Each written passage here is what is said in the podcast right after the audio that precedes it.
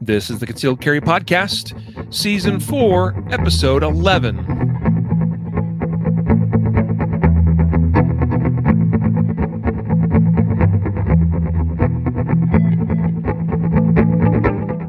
And welcome to the Concealed Carry Podcast, part of the Concealed Carry dot com network, brought to you by X S Sites. Today is Wednesday, November third, twenty twenty-one, as of the recording of this episode. And I'm your host, Riley Bowman. And today, because he's back yet again with us, he's he is hereby promoted to special honorary co-host, and that is Charlie Perez of Big Panda Performance. Awesome. Thanks, thanks for having me on. Looking forward to another podcast of chock full of entertainment and knowledge. Yes, indeed. Entertainment and knowledge. I like that. And now, with this promotion, Charlie, to special honorary co-host extraordinaire, uh, there's responsibilities that come with that. So just, just I'm, I'm putting you on notice. Yeah, bring it on, baby. We've got a little special something for you all. In fact, I'm going to let you know right here, right now. Charlie has graciously proposed that we give away two copies of his book. He's got a copy of it there. You can oh, show us I got one right here. There Ooh. It is. Two copies there of Path of Focused Effort, which is a great, yeah. great book. Uh, if you want to learn how to shoot and shoot better, you should read that book. So Charlie's going to give away two copies to uh, two lucky viewers this evening. Mm-hmm. So I know this will leave some of you podcast listening only folks out. I apologize for that, but uh, that's the way uh, Charlie decided we're going to go about it. Uh, so because we, we're, we're hoping to have some good interaction with you folks online tonight. So stay tuned, because you tell me if I'm wrong, you know, if we need to switch it up, Charlie, but we're going to give away one copy to Charlie's going to be the judge. One copy to the person that asks what Charlie deems the best question of the evening, and one copy to the person he deems asked the worst question. Yeah, that, that'll give us a good mixture of people trying to earn the best question or earn the worst question. So you decide if you want to be uh, known for he who won a copy of Charlie's book by asking the best question or the worst question. Hopefully nobody gets too offended because they thought they were asking a good question and Charlie decided it was the worst. Wow. Wow. Okay. Or, or it could just be that Charlie's going to um, uh, uh, give two lucky winners that asked good questions a copy yeah. of his book. That could be too. What? Whatever we got to do, as yeah. long as it's engaging and entertaining and people learn stuff, I think that's the important part. Excellent, excellent. Guys, uh, before we get into tonight's topic, which, by the way, is going to be how to achieve maximum cold performance, okay, which I think is a fantastic topic that uh, Charlie came up with all on his own. That, you know, that big head of his, a big brain, um, bec- which, because here's the thing. Charlie is best known for his competitive shooting performance, okay, which he is very, very good at. I just returned from Limited Nationals as the seventh place best in the country, you know, in limited. So, which is a phenomenal thing. I mean, there's that's that's a that's a high bar to uh, to even be in the top ten. Uh, sometimes even the top twenty is, is a pretty pretty phenomenal feat for a lot of folks. So Charlie was the seventh place finisher at Limited Nationals just a couple weeks ago. Uh, we're, we're proud of him for his accomplishments there. But that's what he's best known for. But here's the thing. Whether you're a competitive shooter, right, or a defensive shooter, cold performance is still important. Because as a comp- competition shooter, you want to perform your best all the time because you want to win. Absolutely. As a defensive shooter, you only got one chance to make it count. So cold performance is all you've got. So uh, I think this is going to be an awesome topic to talk to talk about tonight. Tonight's episode is, first of all, honorarily sponsored by Big Panda Performance. So you he- you can head over to Charlie's website, big panda performance dot com, to uh, see what he's all about. And also order yourself a copy of his book, if you would like to get one. Uh, also, tonight's episode sponsored by X S Sites, who many of you know is the title sponsor of our podcast. X S Sites is, I mean, I, I, you hear me probably say it so often that you're sick of hearing about it, but guys, they're awesome people, good people working a humble job based in Texas, making their sites all in-house, okay? They even do, you know, for the night sites that they that they offer, they have the licensing and everything in place to manufacture their own tritium uh, uh, uh, vials or whatever you call them that are inserted into the site. That's actually a really difficult thing to get to as a site manufacturer, is to be able to handle radioactive material to actually make those night sites. Um, that's how much they care about making a quality product in-house by American workers in the in their home state of Texas. Uh, so check out X S Sights dot com. I highly encourage that you do so. Tonight's other episode sponsor is the Elite Survival Systems. Well, it is Elite Survival Systems, and highlighting their, I got it right here, their Stealth S B R backpack, which I, I had to get my hands on because uh, I'll tell you, the thing that that attracted me to this bag is that it's uh, very non-tactical looking. It just kind of looks like a just like a backpack. In fact, I'm gonna just go to my screen here so we can so you can see this a little better. You know, it's just a it's it's got some decent styling to it. I'll tell you, it's made really really nice, high quality. Uh, I mean, it's gonna last a long time. Uh, the materials are top notch. The zippers are top notch. Uh, they're very smooth. They work very very well. And that's really important because this is a bag that's designed to quickly access something like, oh, ho, ho, look at that, some hardware. So I've got a little uh, three hundred Blackout um, pistol in there with a Law Tactical folder that fits. And it, I'll tell you, I was a little bit worried this bag was going to be really huge. It probably looks huge in the in the camera there, but if I hold it back here closer to my body, you'll see it's a pretty normal looking backpack. Awesome. I've been really impressed with it, and I look forward to uh, rolling out with uh, my Stealth S B R backpack from Elite Survival Systems. Proud to have them on as a new sponsor of the podcast. So check them out. Elite Survival dot com is their website. So uh, can I ask you a question about that Absolutely. backpack? It looks pretty cool. Yeah. So do they have like dedicated like Velcro straps or something like that on the inside to kind of retain a yeah. firearm in a specific place? Yeah, and it's hard for me to show it on, on camera, and I know for those that are only listening to the podcast, you can't see it at all. But what you'll see is, um, see, it, it, it's it's it's yeah, held it's totally in that retained, bag. Yeah. So we've got some a, a, a strapping system of sorts. I don't know; it's a real technical term, but uh, basically, there's a strap here that's holding the top part of it. There's like a, a little pouch a that the yeah. bottom goes into. Um, there's a lot of different mounting points that you could also fashion up some some other straps or whatever, you know, if you had a, uh, and you can customize and move everything around in this bag. This other side of the panel is Velcro Molly straps.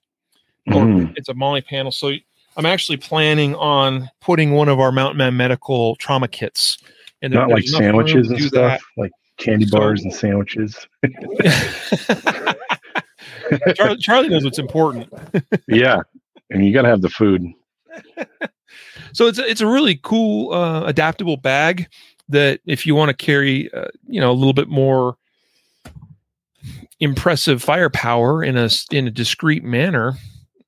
That, I mean, I'm I'm going to go on a road trip to Arizona. Well, hey, I'm going to throw my uh, Stealth S B R backpack in the truck and and roll out. You know, so pretty cool setup. Without drawing unnecessary uh, looky-loos your way. So, yeah, other questions? No, I, that looks pretty cool. Yeah. Mark is asking if the bag will fit a Tavor. No, that's a little bit bigger of a setup. This, this So that um, short-barreled uh, three hundred Blackout pistol that's in that bag is a nine-inch barrel. And if you're familiar with how long an A R fifteen receiver is, so that plus nine inches, and then you got to. Ha- I still have to have the folding adapter for the stock to be able to fit all that in there. Um, and that's about as small as you can go and get decent performance out of a three hundred Blackout. So, um, and, and anything bigger than that, like you could probably fit I think you could probably squeeze a uh, a ten and a half inch barreled gun in there that had a folding adapter uh, adapter stock, uh, but a Tavor, no way. Even though they're relatively short with their bullpup design, they're still like thirty ish inches long, thirty-one probably. So not going to happen. Anyway, all right. So told you I have a great topic for you tonight. Okay, achieving maximum cold performance. Charlie's definitely got some thoughts on that because it's something that's, that Charlie's very good at, especially compared to me. I look at a lot of the matches I shoot, Charlie. And and, and by the way, folks, we'll, we'll talk quite a bit tonight from the perspective of shooting matches.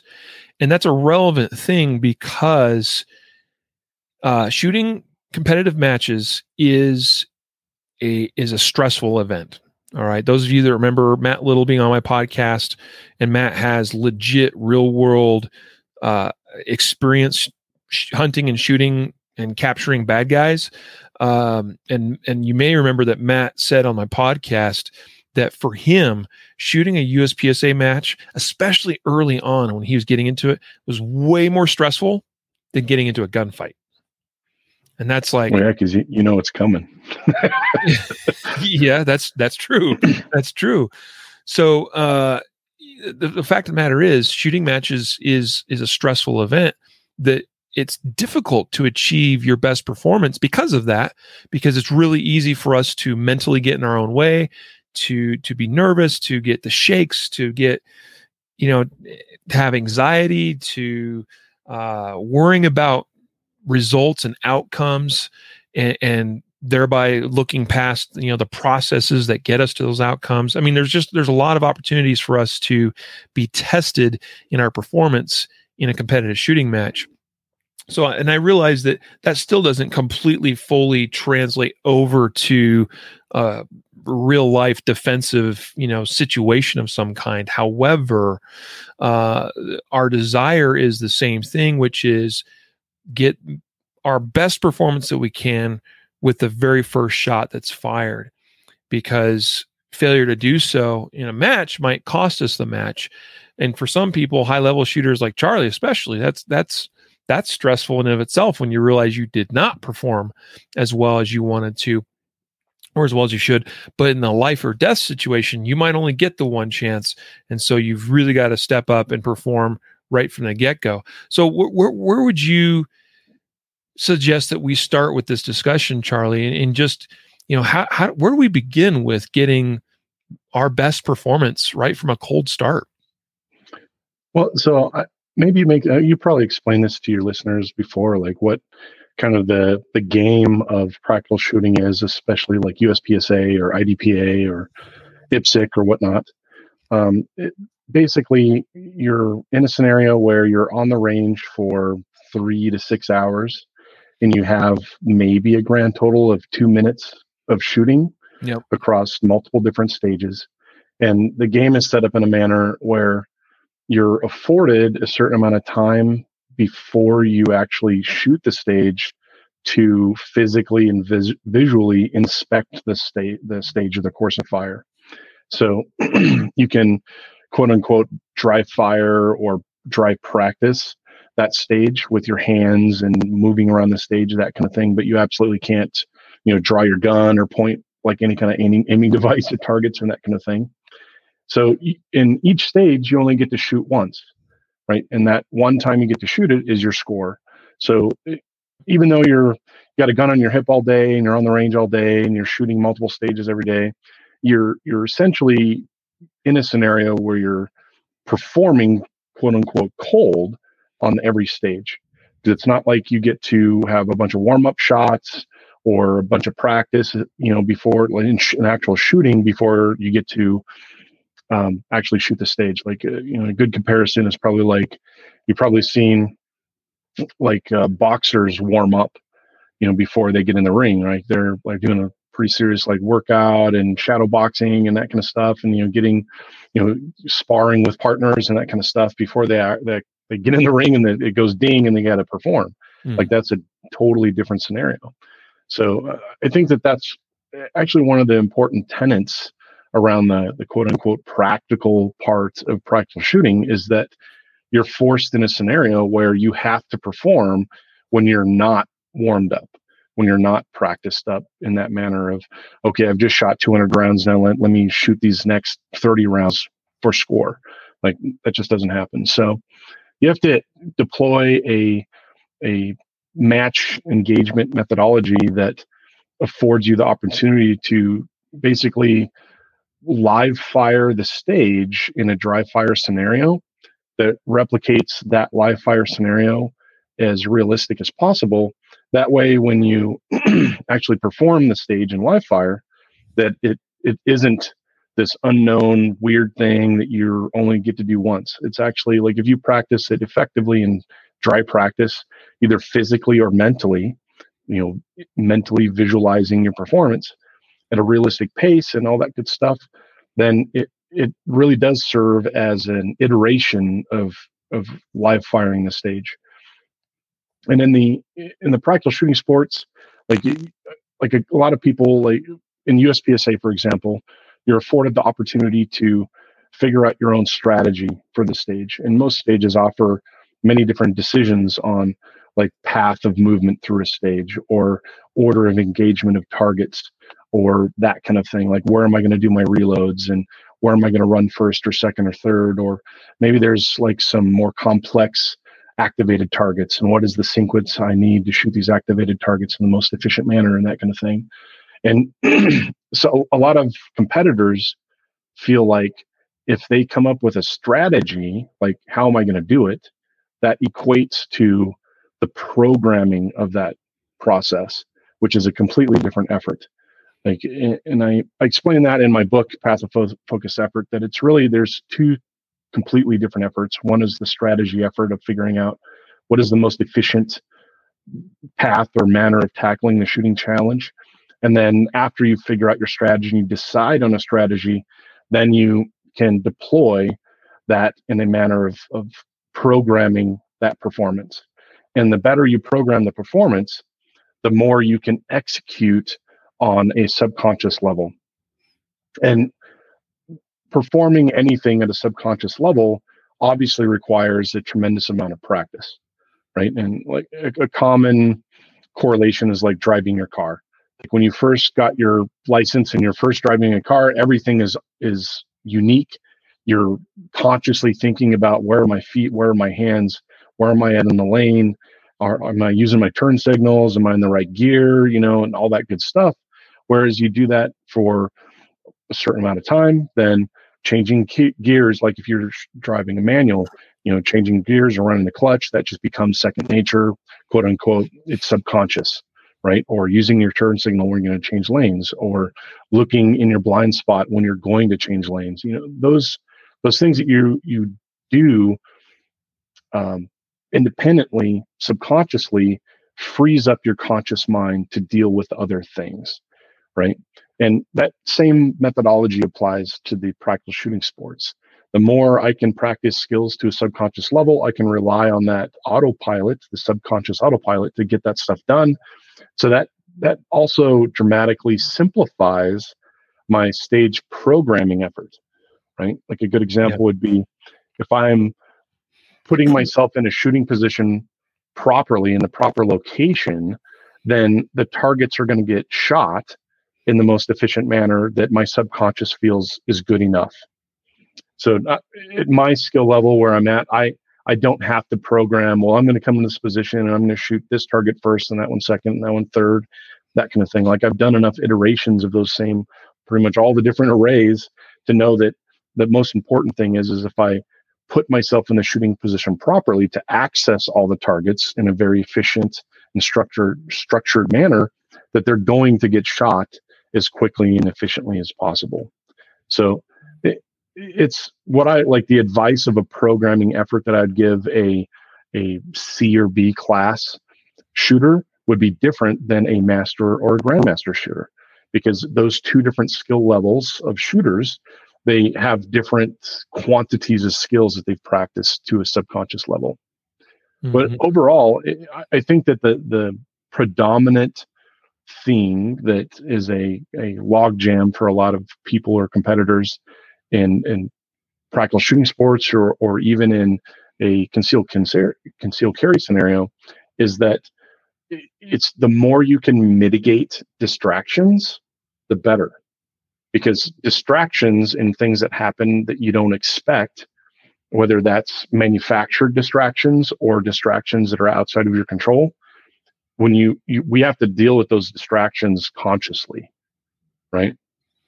And the more mental bandwidth that we have, because we're allotting or allowing our subconscious to do those very fundamental skills, that opens up more bandwidth, conscious bandwidth, to deal with those distractions. But it, you know, it kind of it's kind of like uh, you know, making your bed, right? Mm-hmm. If you don't make your bed, and the next evening you go and get in your bed, it's like, oh, where's my pillows and where's my sheets, and how, well, I got to rearrange everything before I can even get in bed, right? Well, to mitigate that distraction at the end of the day, you can make your bed when you get up in the morning, right? And that that same kind of process applies to very basic stuff like making sure your gun is clean, right? Are you servicing your gun in a reliable manner? Does it function reliably? Are you using ammunition that's reliable, right? Are you, you know, did you get enough sleep the night before, right? Are you, should you not go to an event because you have other things going on in your life that are distracting you while you're at the event? Like, all of those things serve as distractions. And the more that you can mitigate those things, the better. Well, that was a really long intro, but hopefully that provides some some ground, you know, level of, you know, being able to kind of set up the the foundation of being able to perform cold. Yeah. Yeah, I mean, well, because there's a lot of truth in what you said there, uh, you know, and, and a big piece of that is the more stuff that we can be subconsciously competent with. I mean, it's like what you said, uh, you've you've practiced enough, you've shot enough, you've done enough of your respective, uh, uh, you know, competitive activity that um, there are certain things you no longer have to really think about. It just it just happens uh, because. It's a it's a it's a subconscious level of competence, and so um, the more you, we can do that with just about anything, the uh, the more it frees up mental bandwidth and processing. Uh, I like to talk about it in the defensive context of the more competent I am at handling the tool, whatever that tool is, and, and a lot of us think in terms of the gun, but it could be pepper spray, it could be a knife, it could be all kinds of things. Uh, even pure hand-to-hand uh, combative type, you know, techniques. Um, the more competent I am with whatever the tool is, the more I can focus on the actual problem that's before me. It's like, you know, the better we are at driving, the less we actually think about the driving, and we simply just do the thing. Like, you know, the the, mm-hmm. the the brain is the hand, is the foot, is the gas pedal and the steering wheel, and and the, ultimately the car. Like, the brain is the car, and the car simply becomes an extension of that. I, that's how. That's one of my big motivating drivers in pursuing excellence in competitive shooting, is that I've desired to get to where handling, and, and I, arguably I would say that I'm probably at a level where handling a gun and shooting a gun is pretty, you know, it's a, it's a, it's at a competent level enough that I could probably do a lot of things automatically. But now I enjoy it well enough that I want to keep going and keep excelling. But the more that that you become competent in those skills, then the more the gun or the tool or whatever is just an extension of of you, the actual person, in the brain. And like, that's a that's a wonderful place to be. Part of that is that you learn and discover where your limitations are, your own personal limitations are. And there's a there's a certain level of confidence, I think, that comes with that. Like uh well, yeah, so I mean, I don't want to cut you off, but uh, go ahead. I, I think that there's with any with any kind of, we need to practice the game that we play. And there's a lot of people that take that way out of context, right? They, when they go out and they live fire practice, they, they only live fire, mm-hmm. right? They're there at the range. They drove however many miles it takes to get to the range, and they brought their five hundred rounds, and that's their goal, is to shoot those five hundred rounds.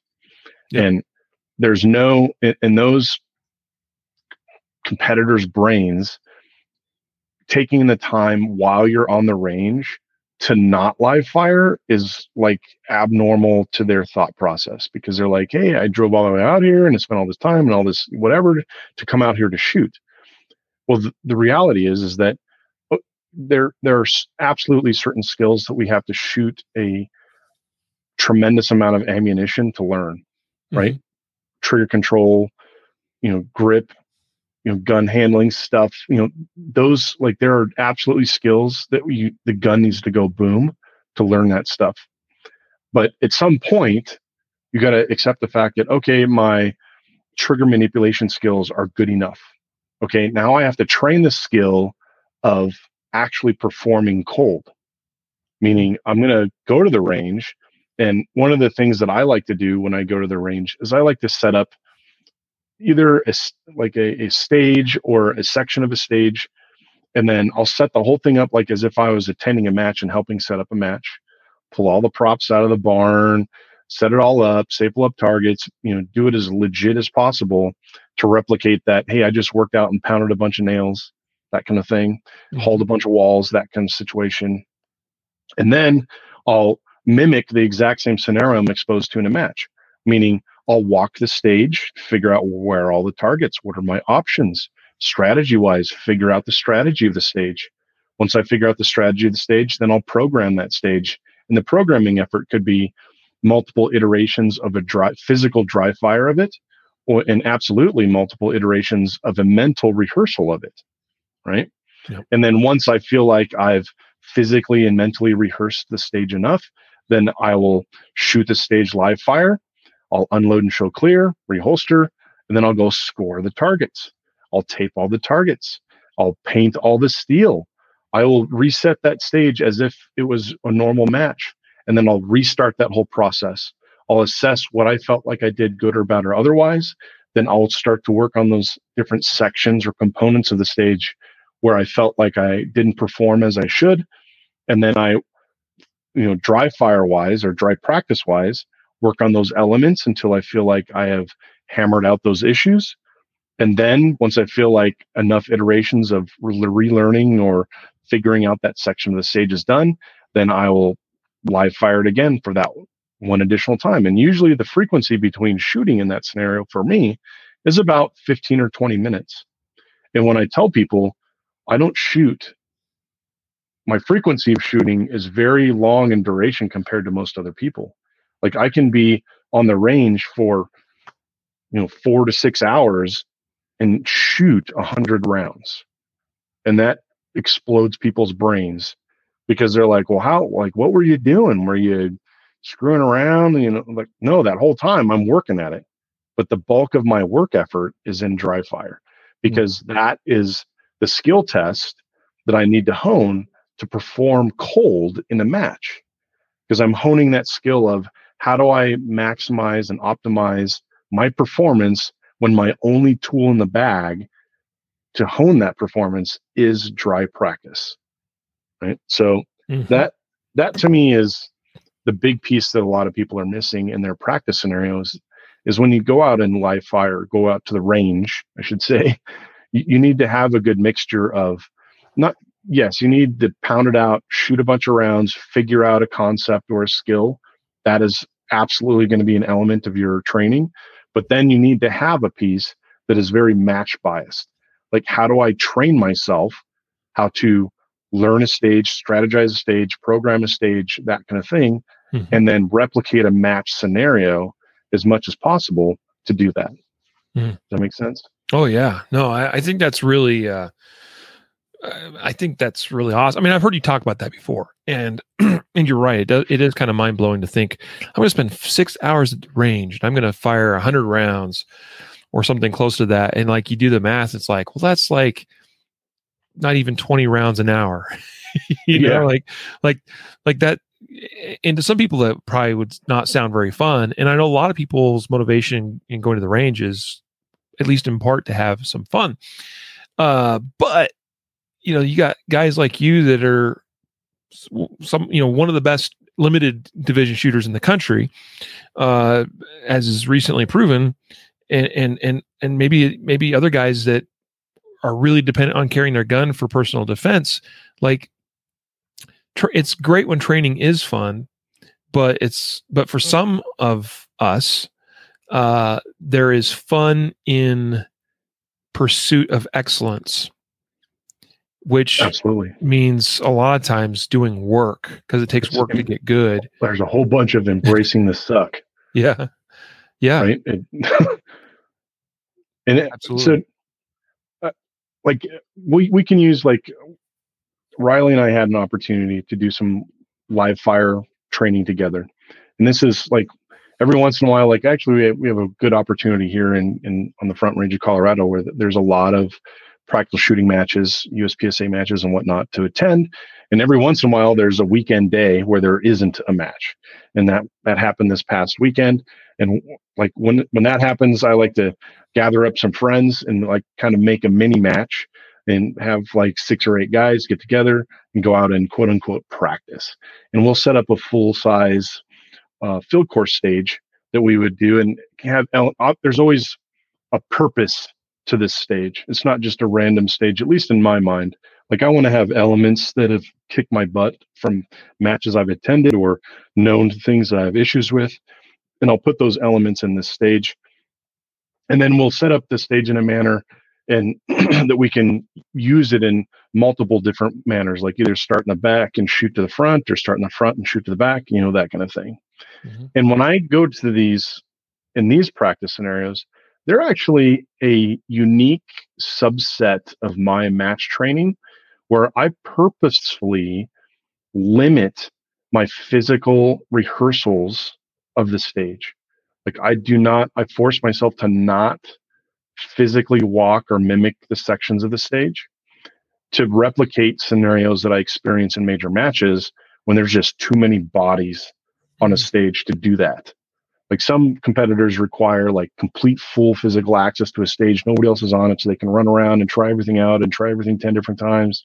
And for some people, if you, if that's what you need to succeed in your strategy and your program, great. But there's a lot of times when you attend major events where you just don't have that opportunity. So I use this training, this training scenario to replicate that major match situation where there's too many people on the stage. I'm not going to have a lot of physical repetitions on the stage. So I'm going to, I'm going to one hundred percent value my few physical repetitions and then put all the homework into my, my visual, um, internal mental rehearsals of the stage. Right.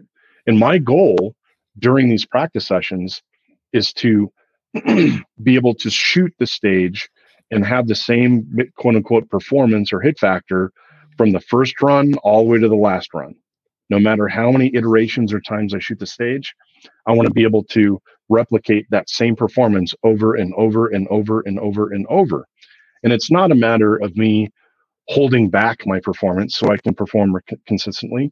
I'm absolutely giving that performance every ounce of effort I can, but I want to, I don't want it to be a scenario where I need three or four or five iterations before I perform to a level I desire.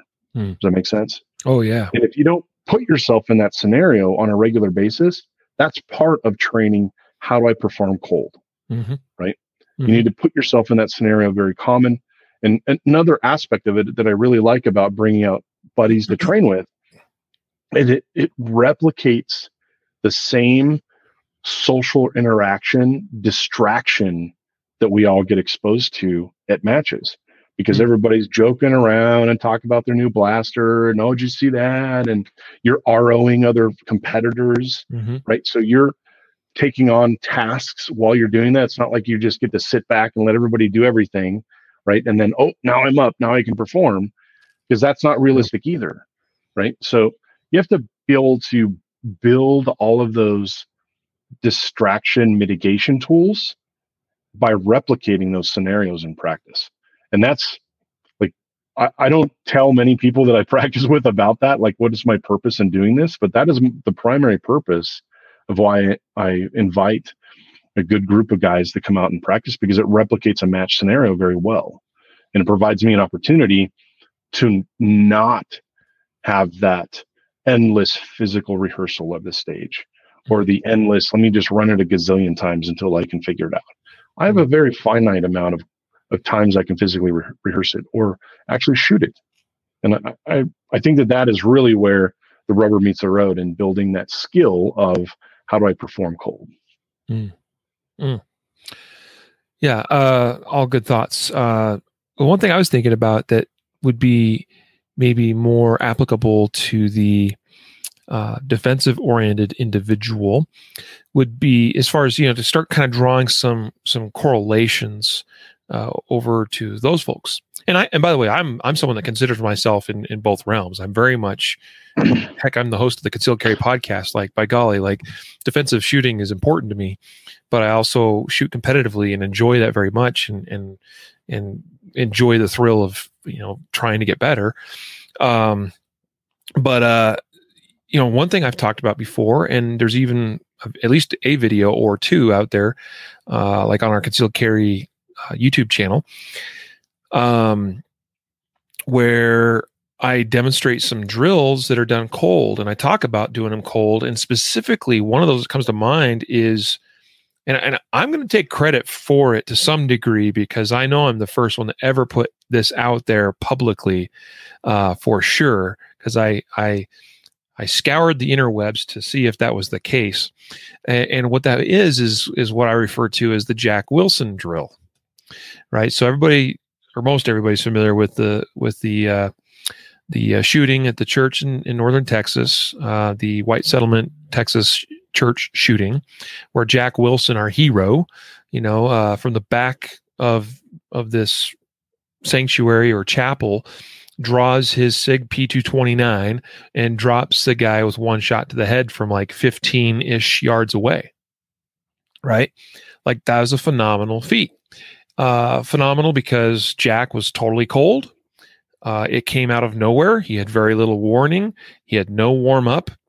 Uh, and he had one shot to make it count because that guy had turned after shooting two other individuals and was turning and heading towards what is believed to be the pastor or the preacher or whoever was toward, you know, was leading the congregation at that point, right? Jack dr- draws his two twenty-nine, fires one shot, drops the threat. Okay. And so, you know, I, I remember being inspired by seeing that and seeing the video that came out of that and thinking, you know, let's, let's put together a simple shooting test that, as best we can in a, in a single drill, Uh, uh, tests us on that, on our ability to be able to do that.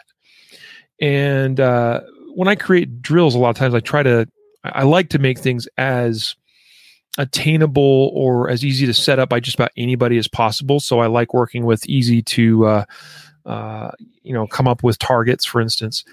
And so I was like, you know what, we're going to do a three by five card, which is close enough to a headshot, I think, for, in terms of a standard. We're going to do a three by five card at fifteen yards. And my goal is, and I don't always do it every time now, but for about eight or nine months, every trip to the range, I shot that thing cold with my carry gun in my usual carry position with my carry ammo that my gun should be sighted in for, and would show up to the range, throw up my target, put up my three by five card, pace off fifteen yards, and then shot timer, beep, draw, poof, see if I can get that one shot. And the par time is, is three seconds, but I, and that's my general par time that I tell everybody they should at least try to strive for. My personal par time is I like to get that done in two seconds or less.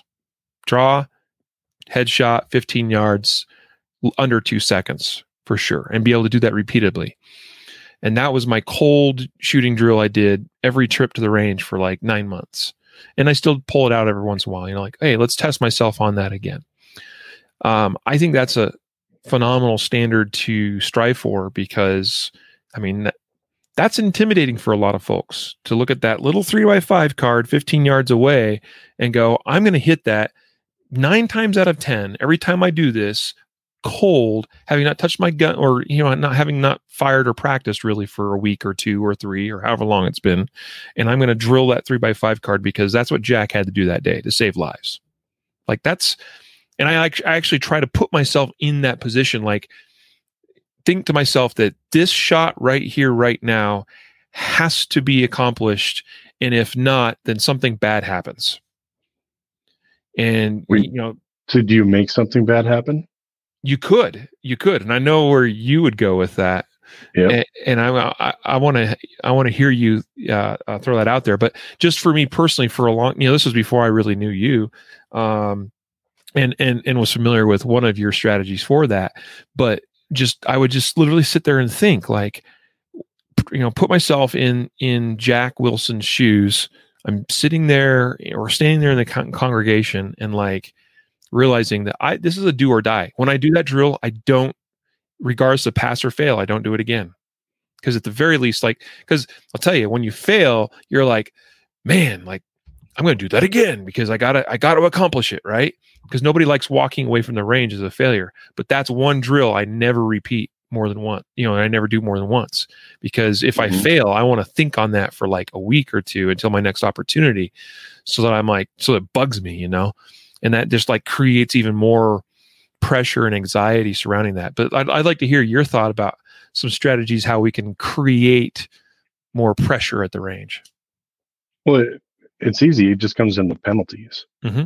right? So if you apply a personal penalty to failure, that is an actual penalty, not an oh shucks, whoops, yep. that's too bad.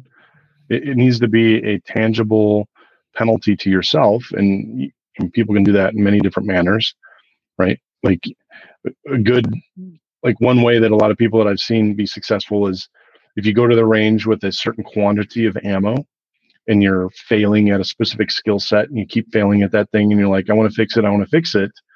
Well, if you start to take away your ammunition. Like, so if you go to the range with, let's say two hundred rounds, and every time you fail at that thing, you take away fifty rounds, you don't, you have four chances to screw it up before you got to go home. Right. Mm-hmm. Or, you know, it could be a, a physical thing, right? So you could say, oh, if I miss this target, I have to do twenty-five burpees or run a lap around the range or do so many push-ups or whatever. Right. You could, you could do, you know, apply penalties in many different manners. But I think that as, as adults that we can, most people consider, you know, shooting at the range as a pleasurable thing to do. And I want to go out here and have fun. That's where they, they really leave out the embrace the suck factor. And part of the suck is having the proper penalty uh, to apply when you do not succeed. Mm-hmm. Because when you, when your only penalty is, darn it, I wish I didn't do that. Let me try it again. That's not a penalty, mm-hmm. right?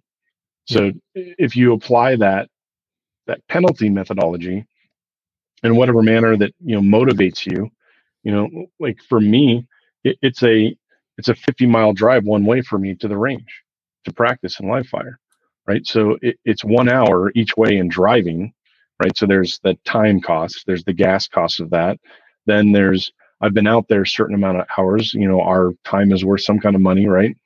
You know, and for me, the, there was, I, I hate to say it, there was a lot of shortened training sessions because I set the proper penalty that guess what? You don't get to play anymore when you fail enough times, right?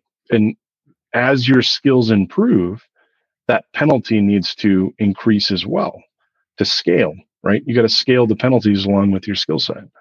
Right. So I think it's, that's a great drill that you're talking about, you know, whatever motivates you to say, hey, let me measure my cold performance.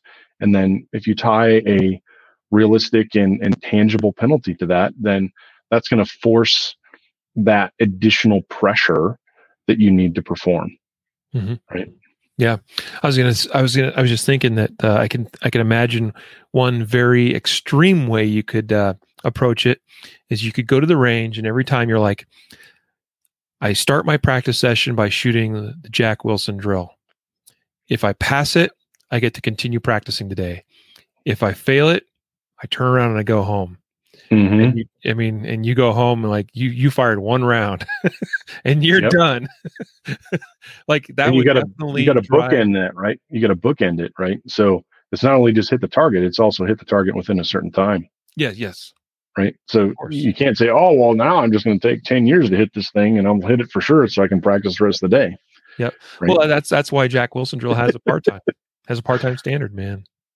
Yeah. And like I say, yeah. like when I'm, when I'm talking to the general public, I say, you know, the, and part of that's because that's about how long Jack Wilson had to make his shot.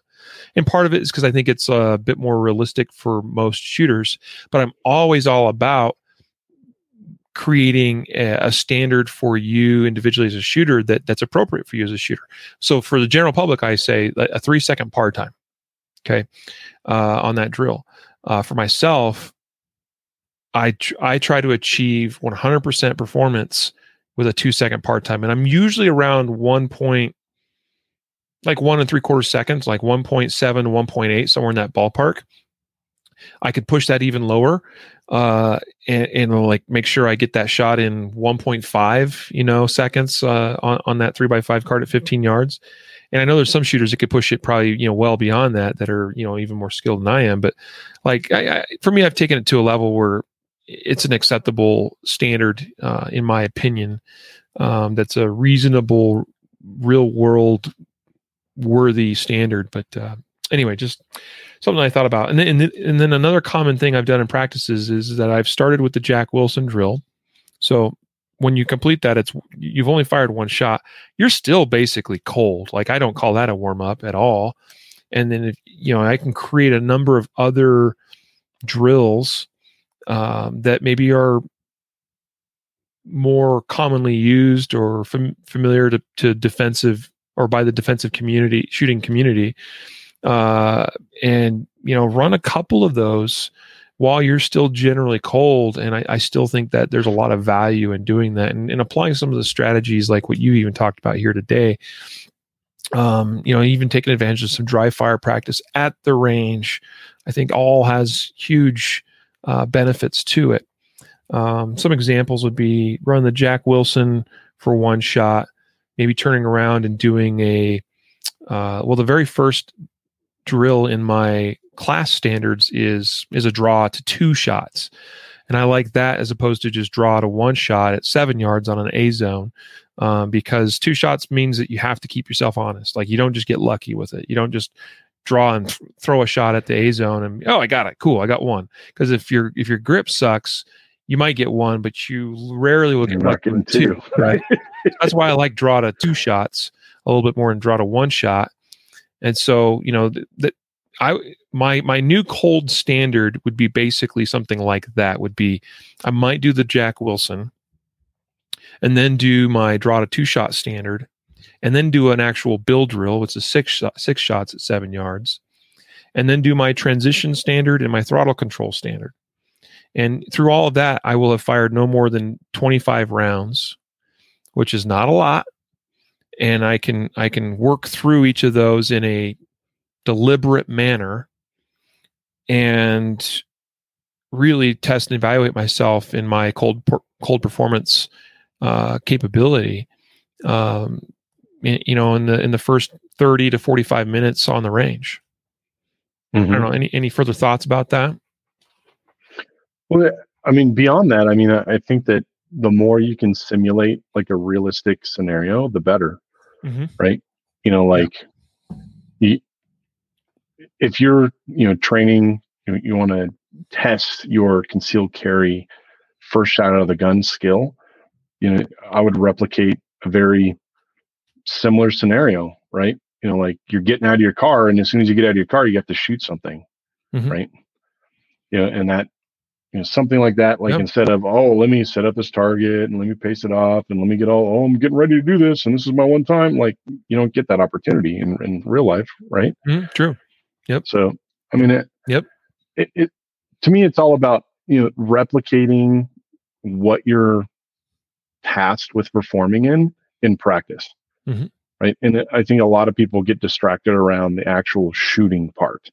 And they think ju- that just because the gun is going boom, that equals training, mm. which it, for a lot of the stuff that we need to do, like gun manipulation stuff or moving around a, a stage or cover effectively and that kind of stuff, that you don't even need a gun in your hands to do that, mm-hmm. that thing. Right. Yeah. Yeah. Yeah. So very it, good. I mean, another strategy like that I like to use from a competitive perspective is that I, I really don't, I don't treat individual matches is a separate event. You know, like people, like I went to the Nationals, that was quote unquote a Nationals event. Mm-hmm. And that was eighteen stages, separate stages of you had to shoot in that one match. I kind of consider my quote unquote Nationals is the whole year of stages, right? And in that, using that mentality of not only using matches I attend, each stage within each one of those matches as a huge combined match, I also integrate all of those practice sessions that I do, that I try to replicate that match performance into that to always have, like, there's really not, for me, there's not a scenario where this match is more important than the other, mm. or this practice is less important than this match. It, it is all important to me, and they are, are all worth the same quote unquote value. Mm. Like there's, it's not like I'm never going to go into, oh, this is a club match, I can screw around and not pay attention. Right, well, right. If I breed that skill of not paying attention, then now that's, I'm manufacturing a distraction of just the simple decision is, does this match matter or does it not? Mm. Right. Versus all the matches matter. Mm. And since all the matches matter, it's all just one big match. Right. And maybe I could say it like I've been playing U S P S A since two thousand eight, you know, I, I've been shooting a, what is that? twelve, thirteen year match. Right. Mm. I, I like that. that. And that a- I think for you, like thinking about like I, being able to come out of the gate on the first stage, hitting on all cylinders, maybe th- thinking about it from that perspective will help you. Mm. Yeah. No, I like that. I like that. Um, I will say I, I've been getting better at that, the, you know, first stage performance. Um, and some of it's been because of conversations you and I have had about, um, about not trying to treat stages or matches differently, you know, just, I mean, you know, I've, I've, I'm, I'm the big time, uh, sandbagger because I like throw away mm-hmm. more, you know, more classifiers than I probably should. Well, you, for a long time, it was you like, don't, you don't have the opportunity to shoot as many matches as a lot of other people. I think that true. In itself, right? That's true. That's true. Because you're busy working. And so I've, I've, I've put more, uh, emphasis on those matches where I know I'm going to shoot a classifier because I'm like, yes, it's an opportunity to level up. And, and, and I've actually, um, I've stopped thinking about classifiers almost entirely. Like at this point, I actually don't care. Like people, people come and like, hey, so, uh, when are you going to make Grandmaster? I'm like, at this point, I don't know. Cause there was a time where I was like, I'm going to make Grandmaster this year. Mm-hmm. Well, then what happened was I was putting a lot of emphasis and pressure on myself to do well at every classifier and was over trying on those classifiers yep. and then throwing those out, and then nothing's counting. And then I'm not, you know, getting, you know, shooting the scores I need to shoot to actually, you know, make a difference towards classification. And so now I'm like, you know what? I don't even care. I'll keep being the sandbagger that I am, although it's not as bad being masterclass, but, but, uh, you, you know, that, that it, like when it happens, it happens. Like I no longer have a specific goal of I'm going to make Grandmaster by whatever time frame. Like it, well, if you if you just stay on the mentality of I want to always assess and improve performance, then the classification, your classification will follow as yeah. needed, right? So if if you're always striving to improve your performance and do things more efficiently and effectively, then And, and you absolutely start treating classifier stages as just any other stage, then it's going to end up what it is, right? Yeah. So, yeah, I, and, I, and I agree. And I, I would say generally my attitude is that as far as like historically, my match performance has always been probably more biased towards like being better at like where I finish in a match than what my classification would sometimes suggest. Um, and I think that's because like I just was always trying to do, um, just always trying to do my best regardless of what the match was. But, um, but I think in the back of my mind, there was always this, this subtle, like, I got to make G M. I got to make G M, you know, cause I got guys like Tim Herron even, you know, and Scott Jelinski, they're like, man, I'm like, you should be G M already kind of thing. You know, it's like, come on, shut your trap. Like, let me just focus and do my thing. You know, stop putting that, uh, you know, don't be putting that evil on me, Ricky Bobby, you know, like, and, and, and so, yeah, like at this point, like, I don't even, I don't even worry about what my classification is. I don't even, I don't remember the last time I looked at my classification or what my actual percentage was. I, as far as I could tell you, my percentage could have gone down and I wouldn't know. I know I'm, I know I'm M, M class, but I have no idea what my percentage is. So I'm not thinking about it. I'm just focused on getting better at yeah. match performance. That's a good way to look at it. Should we answer some of these questions that are in absolutely. the comments? Absolutely. Absolutely. And, and we haven't had a ton, But uh, but we got Maybe a couple now. Answer so. some of these. So here's Elke. Elke, I think, is going to be one of the winners of a book because he's like one of the only guys answer, asking questions. So be it, man. So uh, have you, Charlie? He he's asking you. Have you ever competed with a Glock or Sig, and why or why not? Uh, so I have not competed with a Glock or a Sig specifically, but from a plastic fantastic gun, I have. Uh, competed with an X D M, Springfield X D M, and also a C Z P ten F. I've uh, shot both of those platforms in competition shooting and that kind of thing. And the platform that you end up using in competition is really kind of predicated around the performance of the firearm. And some of it's like, as long as it's reliable and accurate and that kind of stuff, it's really not the the arrow. It's always the Indian getting the job done. But on the, like, uh, I choose to shoot the limited division, which is um, high capacity magazines, usually double stacked nineteen elevens or twenty elevens. And predominantly I, I choose to shoot those because the um, array of options and tuning options for those firearms is very extensive. You know, so if I want to put any kind of size or height or dimensions of sights on that gun, I can get those, you know, springs or guide rods or weights of this or magwells or any kind of permutation of tuning that tool to fit me better. That that's a good, that's the primary reason why I choose that tool for my competition endeavor. And I wouldn't say that, like, there's been plenty of evidence of high top level shooters shooting Glocks or Sigs or any of those plastic, you know, based guns at a very high competitive level and the world arena and doing really good, good with that. So it's not a matter of one gun is better than the other. I, w- I would say that the the re- reliable and functional guns are going to be the things that you want to pick. You know, and since we're all humans and we're unique in our hands and our arms and our strength is all different, You you absolutely need to have a platform that you're using that you can tune to you, right? Mm, yep. Yeah, totally can understand that. And I know that's, I know you're huge with that. Like you you talk about things at a level uh, and, and your expectations of your equipment is at a level that is definitely beyond mine. And, you know, that, I mean, you spend a lot more time uh, tinkering with the tuning of your guns than, than than I have, certainly. So, yeah, I, I, I mean, that, that to me, that's part of the enjoyment of the hobby, mm-hmm. is figuring out what what components and features and functions do. Mm-hmm. Like, what do they do? Is this better? Is it worse? Is mm-hmm. a, a lighter thing make, you know, performance better, or does a heavier yeah. thing, or whatever? Right? Yeah, I, I like that part of it.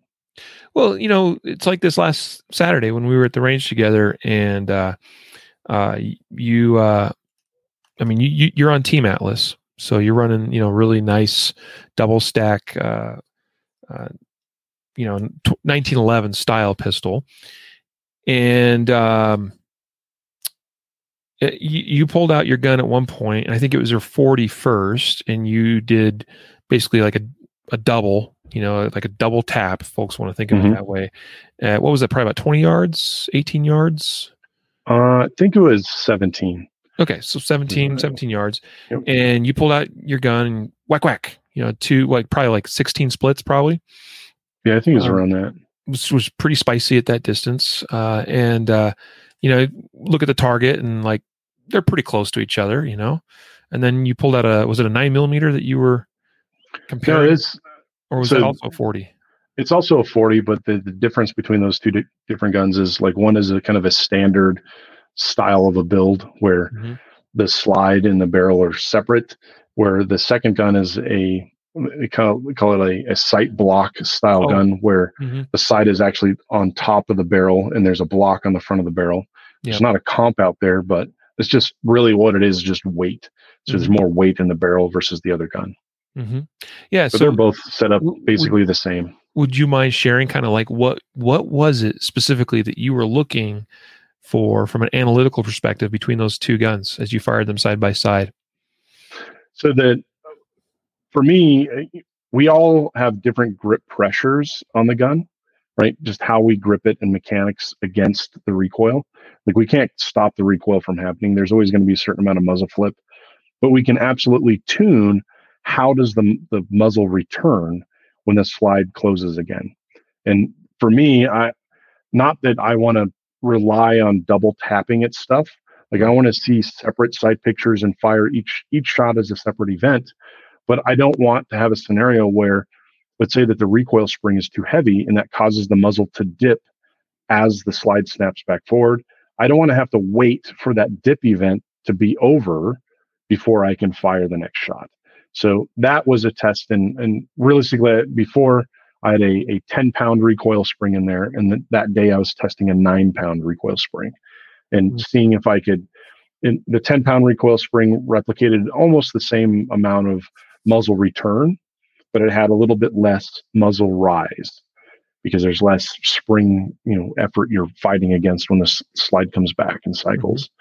Mm-hmm. So, and it, like there, there's a lot of people who think like, oh, there's a magical spring or what's this, you know, common, like tell me your exact setup. And I'll tell people my exact setup as far as springs and all that stuff, but you're not gripping my gun, mm-hmm. right? Right? Yeah. I'm not gripping your gun. So you, you need to go through those effort of tuning your stuff to you, just as I'm going through that effort of tuning the stuff to me. Yeah. Yeah. Very, very cool. Very cool. Cool. Cool. All right. So there's a couple other questions here. Um, yeah. Let's see. Also from Elkie, Elkie Monroe, he says, uh, how do you Con- and he, he corrected in a follow-up comment. Wait, he, he wasn't saying burger. He was saying urge. How do you control the urge to go faster when shooting a stage in competition? Ooh. Yeah. So that controlling the urge to go faster, that's, that's a kind of an aspect of trying mm-hmm. instead of just letting the process happen. So what you're, the way I like to think about it is that I'm, I afford myself the opportunity to try or manufacture a performance in training. So I want to try to make a better part time, or I want to try to shoot this distance of target faster. I want to try to perform better. But in a match scenario, there's no latitude for trying. All I can do is default back to what I know I can do and what I'm confident in deploying. Because at the start of the discussion, I was talking about distractions, right? I don't want to manufacture a distraction by thinking myself, oh, these targets are really close. I'm going to try to shoot them really fast. That's that always is going to result in a worse performance than just letting the shooting happen at whatever pace it wants to happen. And people will sometimes misconstrue that as, well, if I just let it happen, it's just going to happen in a lax, lackadaisical manner. Well, that means that guess what? In your practice, when you quote unquote let it happen, you're not pushing the aggression, right? So you should always be pushing the boundaries of aggression. And if you don't have that slight tickle of this is at almost at my limit of performance and that not feel normal, then guess what? You got to put a lot more effort in your practice to practice in that zone or that mode where you're almost at that mode of what some people may say out of control, mm-hmm. right? Just be below that out of control aggression level should be quote unquote normal, right?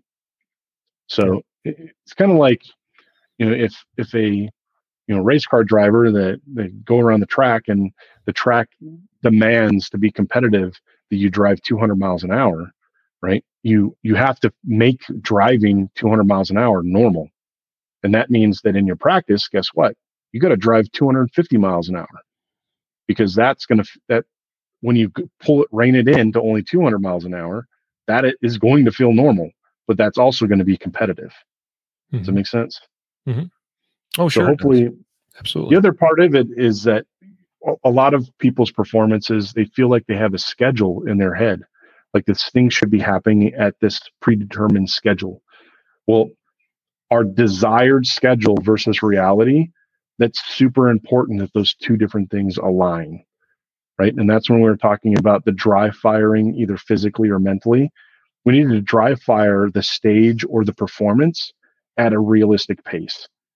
Because if I, let's say that a stage takes ten seconds to shoot physically, if I dry fire that physically or mentally, and it's a seven second performance, then is when I do live fire that thing, when I get a couple seconds into that performance, I'm going to have that feeling of I'm behind schedule because yes, I'm behind schedule of my visualization or expectation that this should be a seven second stage, but it's turning out to be a ten second stage. Mm.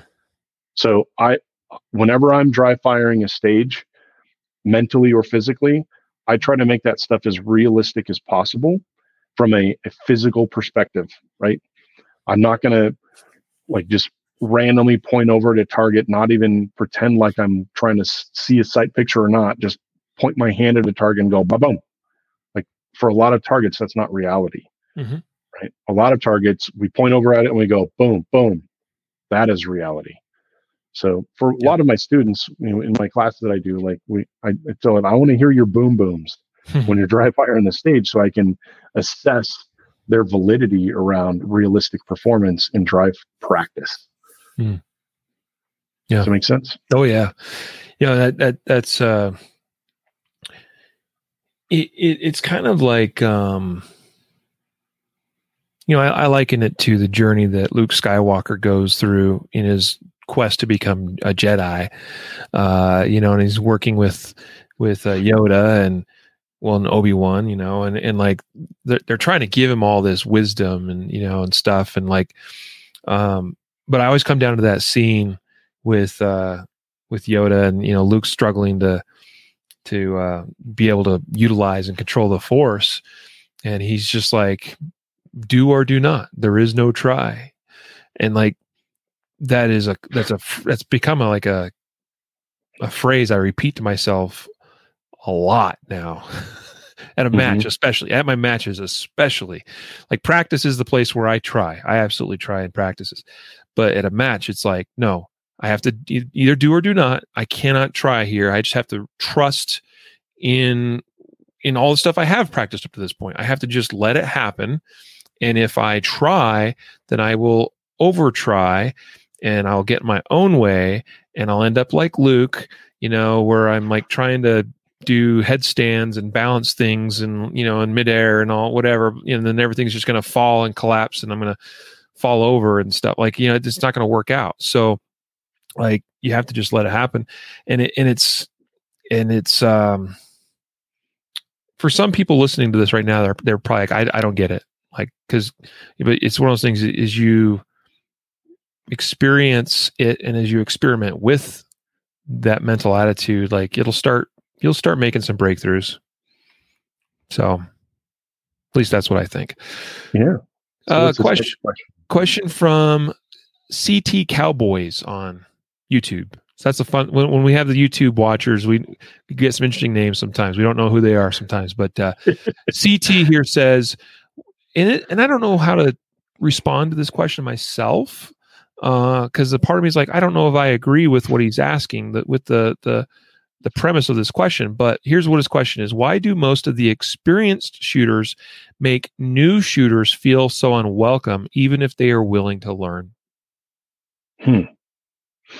So maybe that reaction is that it, in most of the competition events that I've been to, like especially sanctioned events by U S P S A or Steel Challenge or I D P A or whatever, we have all of these sanctioning bodies have very, very stringent safety rules, right?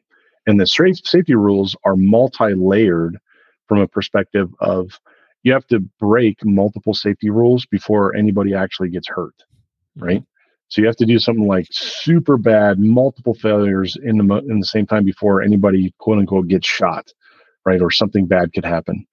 And when newer shooters, they come into that environment, I can see them construing that as not being welcomed because their quote unquote normal gun handling is not acceptable in this competitive environment, you know, gun handling requirement. Right. So, and I, I've absolutely seen like super nice people normally give newer shooters or any shooters the riot act when they see others doing unsafe stuff. Right. And to me, I, I look at that from a perspective of, hey, we all want to go home with the same amount of holes we came with. Right. Yep. And if that means that we're policing each other, and largely in all these competitive practical shooting sports, we, we are, we, it's a volunteer sport. So we're, you know, officiating ourselves. It's all based on the honor system around, are we adhering to the rules and whatnot? So everybody is responsible from the safety perspective. So I can see from that perspective, from a safety scenario, where if somebody is, is wanting to do unsafe stuff and that's just normal to them, and then the competitive shooters find that unacceptable, I can see that happening.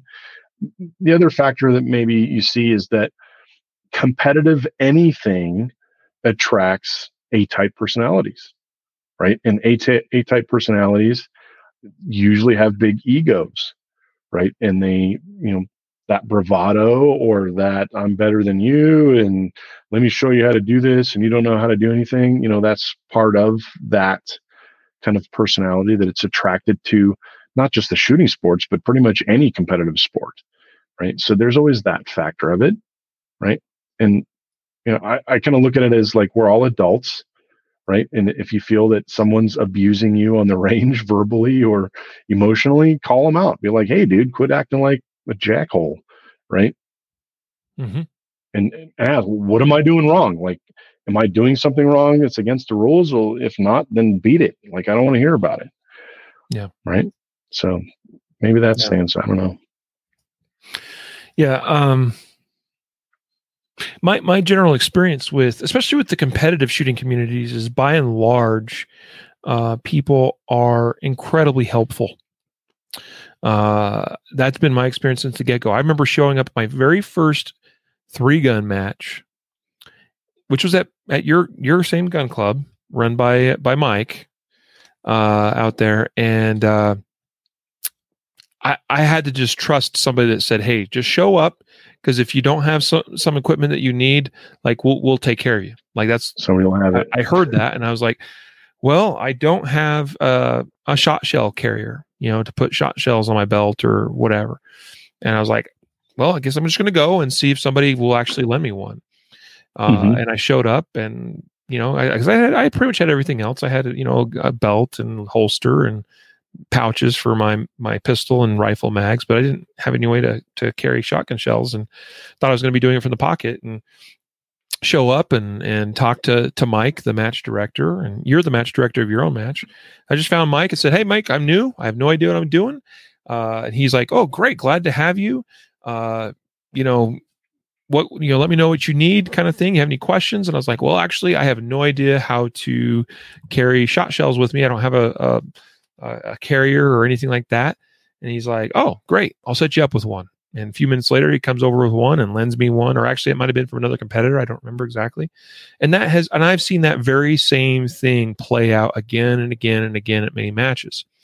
So I think m- part of my response to uh, C T Cowboys on YouTube here would be that um, I think mostly people are very co- kind and welcoming in the shooting sports, but there are always exceptions, and there are always bad apples, and there are always, and I do hear about those stories too. I have a friend that went to his first U S P S A match and had a very negative experience. That was mostly because of a, of an individual uh, that was present and was doing a lot of the ROing, and their attitude about it was not very helpful towards him as a new shooter. And so that does happen. And I would say, um, try to have thick skin and understand that there are bad apples, and come back again and try to maybe interact with somebody else. Uh, and, and, and chances mm-hmm. are your next experience will go better. Yep. That's cool. Great advice.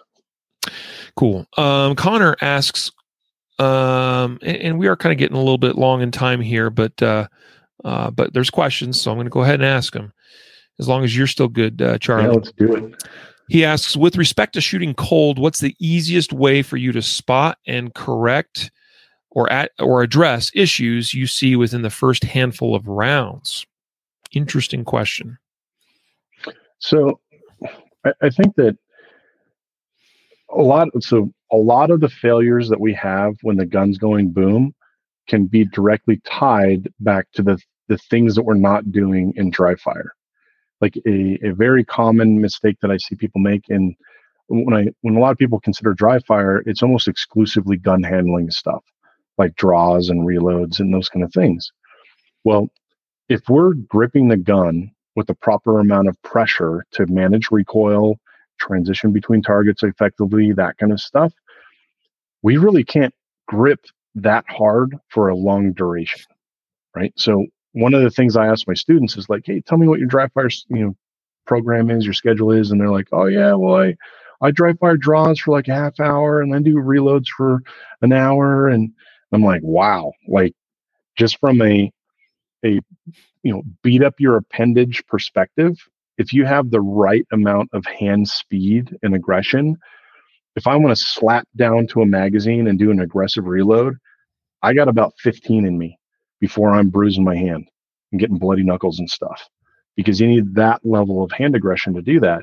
So the people that have this excessive frequency of draws or reloads and that kind of hand- handling stuff, that tells me that they're either, they don't have the right aggression in their movement, but more importantly, they're not using the proper amount of grip pressure when they're doing those things, right? So, and this is where like I, in my own arc of performance, I had to learn this lesson the hard way myself, where I was that guy doing a bunch of draws and a bunch of reloads, and I could do a bunch of it, and I'd go out, and when I'd live fire it, my live fire times would always be slower than my dry fire times. And I'm like, why is this? And in one aspect of it was that physical element of it, meaning I was not gripping the gun with the proper amount of pressure in dry fire, which meant now this is a manufactured distraction on when I'm in live fire. Now I have to grip the gun because it will recoil. Mm. And now that is a distraction because it's a decision I have to make after the buzzer goes off. I have to draw the gun and now, yes, I have to grip hard now instead of I have to grip hard all of the time. So one of the fixes that I had for that is that I told myself, no matter what type of gun handling I'm doing, anytime I pick up a gun and I put it in my hand, I'm going to grip that thing like it's going to go off. So that's dry fire, cleaning the gun, checking it that it's safe, pulling it out of the range bag, checking it's safe, putting it in the safe. I grip that thing as if it could fire at any time. And guess what? It's no longer a choice, right?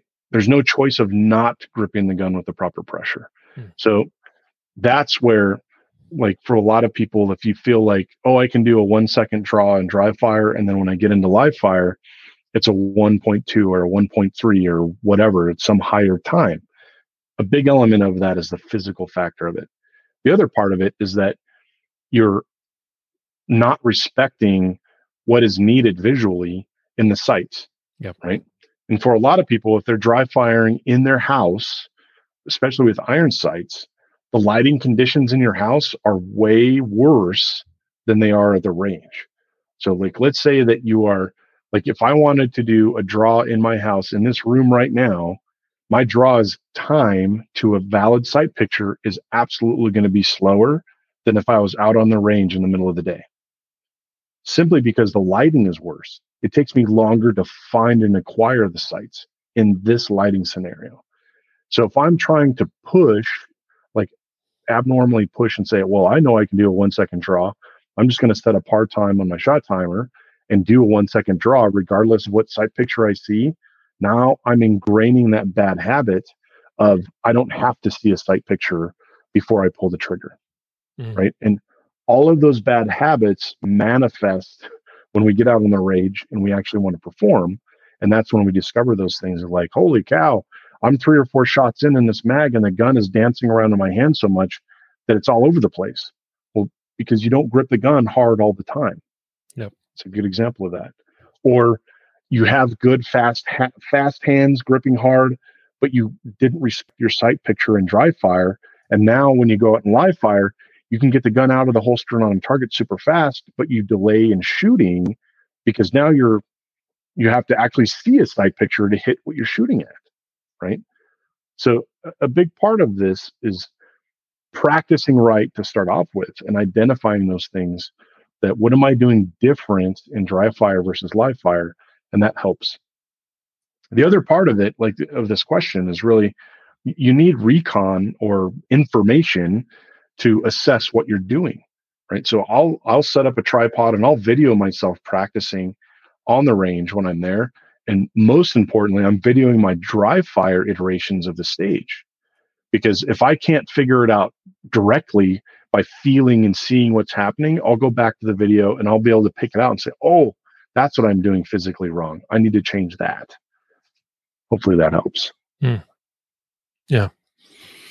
Well, I mean, I, I just put it up here on the screen too. Connor said that was a great answer. So I think it was helpful. Yeah. One more question from Connor, and I think we'll wrap it up there. Uh, he asks, uh, when shooting competition or even training, how do you adjust to different round loads? Uh, for, in other words, from there, how do you adjust to hotter, say, carry rounds? Uh, that's actually a good question, because I think that's one element that is absolutely different between competition shooting and, you know, concealed carry or self-defense shooting, is that you we don't have a wallet thick enough to shoot defense ammo exclusively in practice, right? That would be way too expensive. But you could manufacture a reload that mimics that same hot recoil impulse at the cheaper cost of reloaded components, right? Mm-hmm. And in my, like in my competition universe, like some people like to, to say, oh, well, this is my practice ammo and this is my match ammo, like that.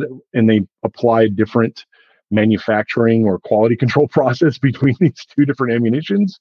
I found that to be a disaster, because it, it would almost always be, oh, I ran out of match ammo and I got to try to make this, try to case gauge this ammo right away. Or maybe I didn't reload it to the right, paying attention, you know, squibs and that kind of thing. So, you know, I learned early on that there's no such thing as different ammos. All of my ammo is match ammunition, right? And if it doesn't meet my spec of match ammunition, I knock out the bullets and I reload it, right? I I don't even go down the path of, well, this is the crappy ammo I'm going to do this one weird thing with. It's just not worth it to me. And since the division I normally shoot is limited division, and in U S P S A we have power factors, major power factor and minor power factor, I shoot a forty caliber um, twenty eleven style pistol, and the power factor, the minimum power factor in that is one sixty-five, which with one eighty grain bullets, that's going like nine hundred fifty feet per second. So I, I shoot, I, because chronos are different across all the whole country, I artificially make my ammo hotter than it really needs to be. That way, that is not a distraction where, oh, I'm super close to making power factor. Am I going to go minor? You know, that kind of stuff. So mm-hmm. All of my ammunition is is usually like one seventy to one seventy-five power factor, which is right at that self-defense load level, like power. So I'm shooting quote unquote hot ammo all the time. That way, when I pick up a, a like a self-defense gun, like a self-defense nine millimeter or even a forty-five, it doesn't, like the recoil impulse doesn't feel like, oh my God, that's crazy. Like it's It goes boom. I control the, I manage the recoil, and it, I hit what I'm shooting at. Mm-hmm. You know, so that's one way that I kind of make myself ammo power agnostic, right? Mm-hmm. I, I just make it all hot. Mm-hmm. Yeah, yeah. Well, and it's a lot easier when you're in a major power factor uh, division. Uh, me, I'm shooting minor carry optics, which. Uh, can be a little bit different. I will say this much, that my my one thirty-five, my current one thirty-five grain loads uh, are not all that different in terms of how they recoil, I would say. And you know, like they're they're there's they're, they're a lot weaker than what Charlie's shooting in limited major power factor, but there's certain defensive loads out there. Like, for instance, your standard pressure one forty-seven grain Federal H S T actually isn't that bad. It's actually pretty, pretty soft shooting. Um, but there are some guys that absolutely insist they got to carry, you know, one twenty-four grain plus Ps. That is going to be very different. And I don't know how to answer that one, you know, as far as like, well, you know, buy a good stash and practice with your your one twenty-four grain plus Ps, or maybe, you know, play around with some reloads or some major power factor stuff that maybe gets you closer to that. But um, I, th- one of the reasons why I carry a one forty-seven grain, at least now, one forty-seven grain Federal H S T is it's close to my actual competition load, um, but it's still a, a, a reputable load that has a, a good track record for on the street performance. And and the cool thing there too is that it's very, very, very close to um, you know, the same same ballistic tra- trajectory as as my as my match ammo as well. So I don't really have to change zero. Uh, if anything, it's like it's like on my carry gun, um, and I, I leave it always zeroed into my to my carry ammo. And if I switch from my carry ammo, you know, if I if I go from or with my carry gun and I put my match ammo in there, it'll impact like an inch right and an inch low for whatever reason at twenty-five yards. And so it's like, you know what? I could deal with that. Again, that's with my carry gun. My match guns are obviously sighted in for my match ammo. And uh, but anyway, that's That's kind of been my approach. It's not a perfect approach. I have experimented a little bit with with loading a perfectly matched, at least as good as I can, uh, uh, reload that that mimics my my defensive load, um, and I've done that, and I've done that successfully. But it's too much effort to, like you were talking about, like having multiple, you know, reloads and having to manage that for like the same gun practically is kind of a pain in the butt. You know, my press is set up right now for my match ammo, and for me to switch, you know, to change grain weight or change powders, change even bullets, because now I've got a different, uh, you know, uh, overall length that that I'm loading to, or the bullet profile's different, and so that, you know, like that's just that's just pain I don't want to have to go through to switch, you know, things around in my reloading uh, world. So I got something that was close. So if I put my current my current match ammo. Shoots per, it shoots very soft in my match gun, and when I put it in like my P three sixty-five X L, for instance, it feels not all that different from shooting standard pressure factory defensive loads. So I and and some into the question about plus P ammo, uh, you don't have to run plus P ammo. There are standard pressure options out there that will give you all that you need performance wise. Just do the research, and you'll be fine. So, my, yeah, my take. I mean, I, I kind of think that, like, I think that at least the people that I know that have their own specific carry ammo, I think that they that carry ammo is in those guns way too long. Oh, for right? sure. Like, you should they, be, you should be you shooting, should be shooting that stuff up. It. You know, you should be mm-hmm. chewing through that stuff as much as you can. And I think there's this, like, kind of this wives' tale that a lot of people have that, oh, I don't want to wear out my gun, or I don't want to wear it to the point where it's going to malfunction on me. I mean, the reality is, is that you can shoot a lot of these guns way more than people really expect, right? You know, the life cycle of a lot, especially today, and the, the, all these manufacturing processes that are so improved, and the quality of materials, and, you know, all that stuff is so good these days that just shoot. Just shoot the stuff, right? Shoot it up, get used to it. Especially if you're you're in a mode of like you're continually like chambering around and unchambering it every day, right? You're gonna knock back, you're gonna set back those bullets, and you're gonna like for those, like I've seen guys like they're like, oh, look at my carry gun, and their their bullet, their top bullet is so set back. And I tell them like, dude, I would not shoot that. Like that thing is gonna blow up. And they're like, huh? Like I don't understand. What? That's a dollar. I'm like, and I asked him, like, how much is your face worth? Is it worth more than a dollar? Okay, let's change that bullet out, right? Or how much is your hand worth? And, I don't know. Yeah, no, you, you're spot on with that. Um, I mean, and I, I've talked about it before on the podcast that I think rotating through your carry ammo uh, once every six months, not a bad idea. Not a bad idea. Some guys could do more frequently. Some guys maybe a little less frequently. Um, but uh, that was my that was my common I mean, practice. Big picture, like think about it from a liability perspective. Yeah, like you can you can shoot a lot of ammo for the cost of litigation. Oh, right? For sure. Right, you could shoot oh, a lot sure. of ammo for the same amount of money you spend on going out to dinner, or even gas and driving to the range and back. Right. So I, I don't know. Yep. Yep. For sure. So true. I mean, it's all about perspective, and people oftentimes lose uh, sight of perspective in, in search of saving a nickel. Mm-hmm. So good, good thoughts. Good thoughts. Well, uh, awesome. So should, guys. I've been looking at the comments. Should we yeah. announce who, who the winners are? All right. So who, who are you going to pick, Charlie? Who's your two so, book recipients? I, I think that I really don't think there was any bad questions, which was good.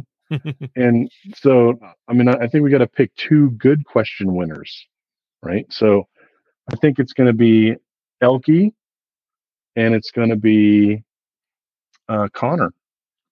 All right. And so you guys, thank you very much for your questions, and hopefully we were able to provide some quality answers and knowledge for you guys on that.